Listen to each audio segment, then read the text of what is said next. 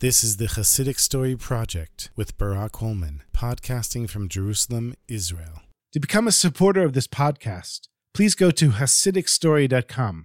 H A S I D I C story.com. You'll never know. You'll never know.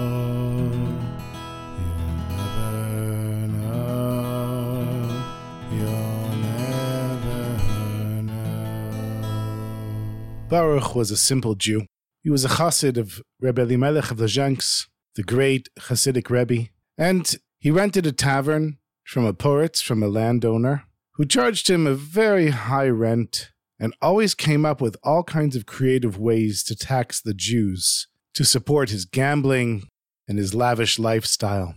One day, a shadchan comes by Baruch's place, and Baruch's daughter, who was already 25 years old, and he was really worried that she wasn't going to get married, the shadchan says, Mazel tov, I have the perfect match for your daughter. Baruch was very happy, of course, but he didn't have any money to pay for the wedding. There was no leniency from the landlord. The landlord only took more and more money from him. So he said, Okay, what am I going to do? I'm going to do what every chassid does. When they need help, they go to their Rebbe and ask for help. So Baruch starts walking his way over to Lizhensk, to Rebbe Elimelech. And unfortunately, Reb Baruch, he only had one pair of shoes. He had to take them off, put them over his shoulder as he walked barefoot. Took him two days until he arrived at Rebbe Elimelech. And when he arrives, he tells the Gabbai his situation, and Rebbe Elimelech was waiting for him.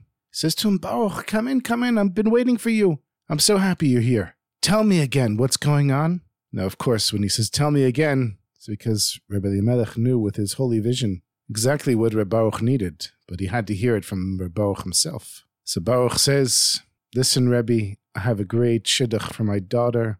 She's getting older and I want to marry her off, and I have so many problems with the poritz. He charges me so much money and finds all kinds of ways of taxing me extra money, and I don't have the money to pay for the wedding. I need a thousand rubles for the wedding, and I mamish have nothing. I have nothing. So Rebbe Elimelech said, Baruch, it's going to be fine. And he goes into his drawer under his desk, pulls out the drawer. He takes out 30 kopecks, three 10 kopek coins, which was like 30 cents, which is like, I guess you could say 30 agorot. Not much at all, and certainly not the thousand rubles that Baruch needed for marrying off his daughter. And Baruch looks at the money and he thinks, well, that's kind of strange. Why would the Rebbe give me so little money? The Rebbe says, Baruch, I'm so happy for you. Everything's going to work out. Mazel tov for the wedding, and thank you for coming by. Now have a safe trip back. And so Baruch leaves. He walks out of the Rebbe's office. He starts walking back home. He's kind of in shock because he doesn't understand. Why would the Rebbe do that? Why would the Rebbe give me 30 kopecks? It's not enough to pay for anything. And then as he's walking home, he thinks, oh, I get it. The Rebbe's just testing me. He just wants to see if I really have emunah, if I really have faith. And so he wants to see, can I handle getting 30 kopecks from the Rebbe and stay in a good mood? And so he puts himself into a good mood and he's walking. And one of the Hasidim of the Rebbe comes running after him and says, Baruch, Baruch, wait, wait, wait, wait. Baruch stops and he's excited because he knows this is it. The, the is going to tell him, hey, it was all just to test your faith. And now that you passed the test, we're going to give you the full thousand rubles. The Chassid said, wait, wait, Baruch, show me how much money you have in your hand. And so he opens up his palm and shows him the three 10 kopek coins. And the chassid takes one of the coins out and he says, Yes, yes, exactly. The Rebbe said he gave you too many, one too many. And he takes the coin and walks away. And Baruch says, One too many? He gave me 30 kopecks. Is this a joke? He needed one back? Baruch is besides himself. He doesn't understand how this could be and what's going on here. And, and that was it. I mean, the chassid left and nobody was coming back. So Baruch, he continues his journey back home and he says, Well, there are 20 kopecks from the Rebbe himself. I mean, they're straight from the Rebbe's hand. They are a special 20 kopecks, but they're certainly not going to help me marry off my daughter. And then Baruch sees in the distance three young boys coming towards him. Obviously, boys that were up to no good, ruffians. And they were standing over a fire that they had built to keep them warm. They see Baruch coming towards them, and they say, Hey, Jew, come over here. we got a deal for you. We know you Jews like to make business deals. We got a really good business deal for you. So Baruch, he just wants to avoid them, but he realizes he has no choice. He goes over to the guys and he says, Yeah, what do you got, guys? They show him this beautiful inlaid purse with gold thread, clearly a handmade piece of art. They say to him, Listen, we've got this purse, and inside there's some pictures. Maybe you'd like to buy the purse and the pictures. So he said, Well, let me see the purse. And they hand him the purse, and he opens it up and he sees the so called pictures are actually German marks. And there's about 20 of them there. And those marks are worth about 10,000 rubles. These guys just have no idea what they have in the purse. So now Baruch is excited because he sees there's a bracha happening here. Obviously, the blessing from the Rebbe. So he says to the guys, Okay, guys, how much do you want? And they said, 30 kopecks. Baruch practically falls over. 30 kopecks? 30 kopecks? He had 30 kopecks, but the chassid came and took one of them away. Now he only has 20. So he tries to negotiate. I'll give you guys 20 kopecks for it. They said, No deal. We'll wait for the next loser to come by. He said, I got to figure this out. I mean, there's a fortune in there. What am I going to do? So he says to them, Wait a minute. I've got a deal. What do you think about me buying just the pictures for 20 kopecks? And they start to laugh. Ha! 20 kopecks for the pictures? You're willing to pay 20 kopecks for the pictures? They pull out the bills, they hand it to him, and they take his 20 kopecks. He said to them, You know, you can sell the purse. I'll take the pictures. You take the purse? And they said, Yeah, we'll sell the purse. Thank you very much. And they sent him on his way. Baruch gets back home and he realizes he has a fortune. He has 10,000 rubles. And he says to his wife, Look at what happened. And he tells her the whole story. And she said, I'm very happy for you, husband. However, you know the rules. You know halacha. You're not allowed to just take money. Maybe those boys stole that money. If the money was found and it's ownerless, and the owner has given up hope, then you can keep the money. There's no way we're going to use stolen money to marry off our daughter.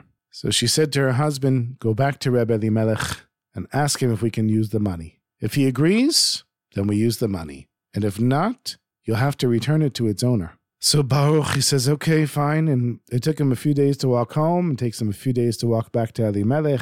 And on his way to Rebbe Elimelech, he runs into one of the boys who's obviously been beaten up. His leg was broken and his face is scratched and beaten. And he sees Baruch and he says, Hey, Jew, come over here. And Baruch goes over and he says, Yeah, what happened to you? And the boy says, Oh, you won't believe it. You obviously have really good luck. Because I'll tell you what happened after you left. You know, we only had 20 kopecks and there were three of us, and we're arguing over who gets how much money. And by mistake, the purse fell into the fire. And just like that, we saw it go up in smoke. And as it's sitting there burning, because we figured nothing for us to do, we can't sell it after it's burned, this crazy Poritz comes running out of nowhere on his horse with his henchmen. And they say, Hey, where did you get that purse? They say, Oh, we found it. You know, we found it on the road. He said, Where are the pictures in the purse? They said, The pictures? Oh, we don't know. They're gone. And the and the Poritz, he gets so angry, he takes a stick and he tries to pull the purse out, and he sees the purse is completely burned. There's nothing left. There's no pictures. There's no purse. It's just like a little piece of metal from the frame of the purse. And he beats us all. He says, You have no idea what you did. You thieves. I can't believe you. He said, All of my money is gone. It's gone. And I can't recover it anymore. So this kid, he says to Baruch, he said, So you see, you're really lucky. You're lucky that you didn't buy the purse as well. Because if you did, the Poritz would have come and he would have said, Where's my purse? And we would have pointed in the direction that you went. And he probably would have killed you because he hates Jews.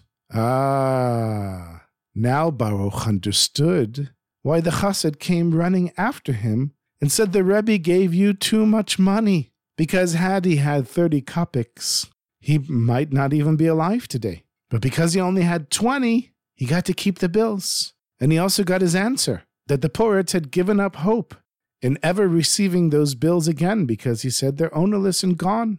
And in that case, he's allowed to keep the money. And so Baruch went home and married off his daughter. He took a thousand rubles and gave it as tzedakah to the Rebbe and his Hasidim for his court and his yeshiva and all of his needs. And from that point on, Baruch was able to invest the money, create a business, and he was never poor again. He was so wealthy that he was able to help other families to marry off their children and other people to get back on their feet. And all because of 20 kopecks that Rebbe Elimelech gave him. And Baruch's simple faith in the Rebbe in maintaining a positive attitude even in the hardest of times.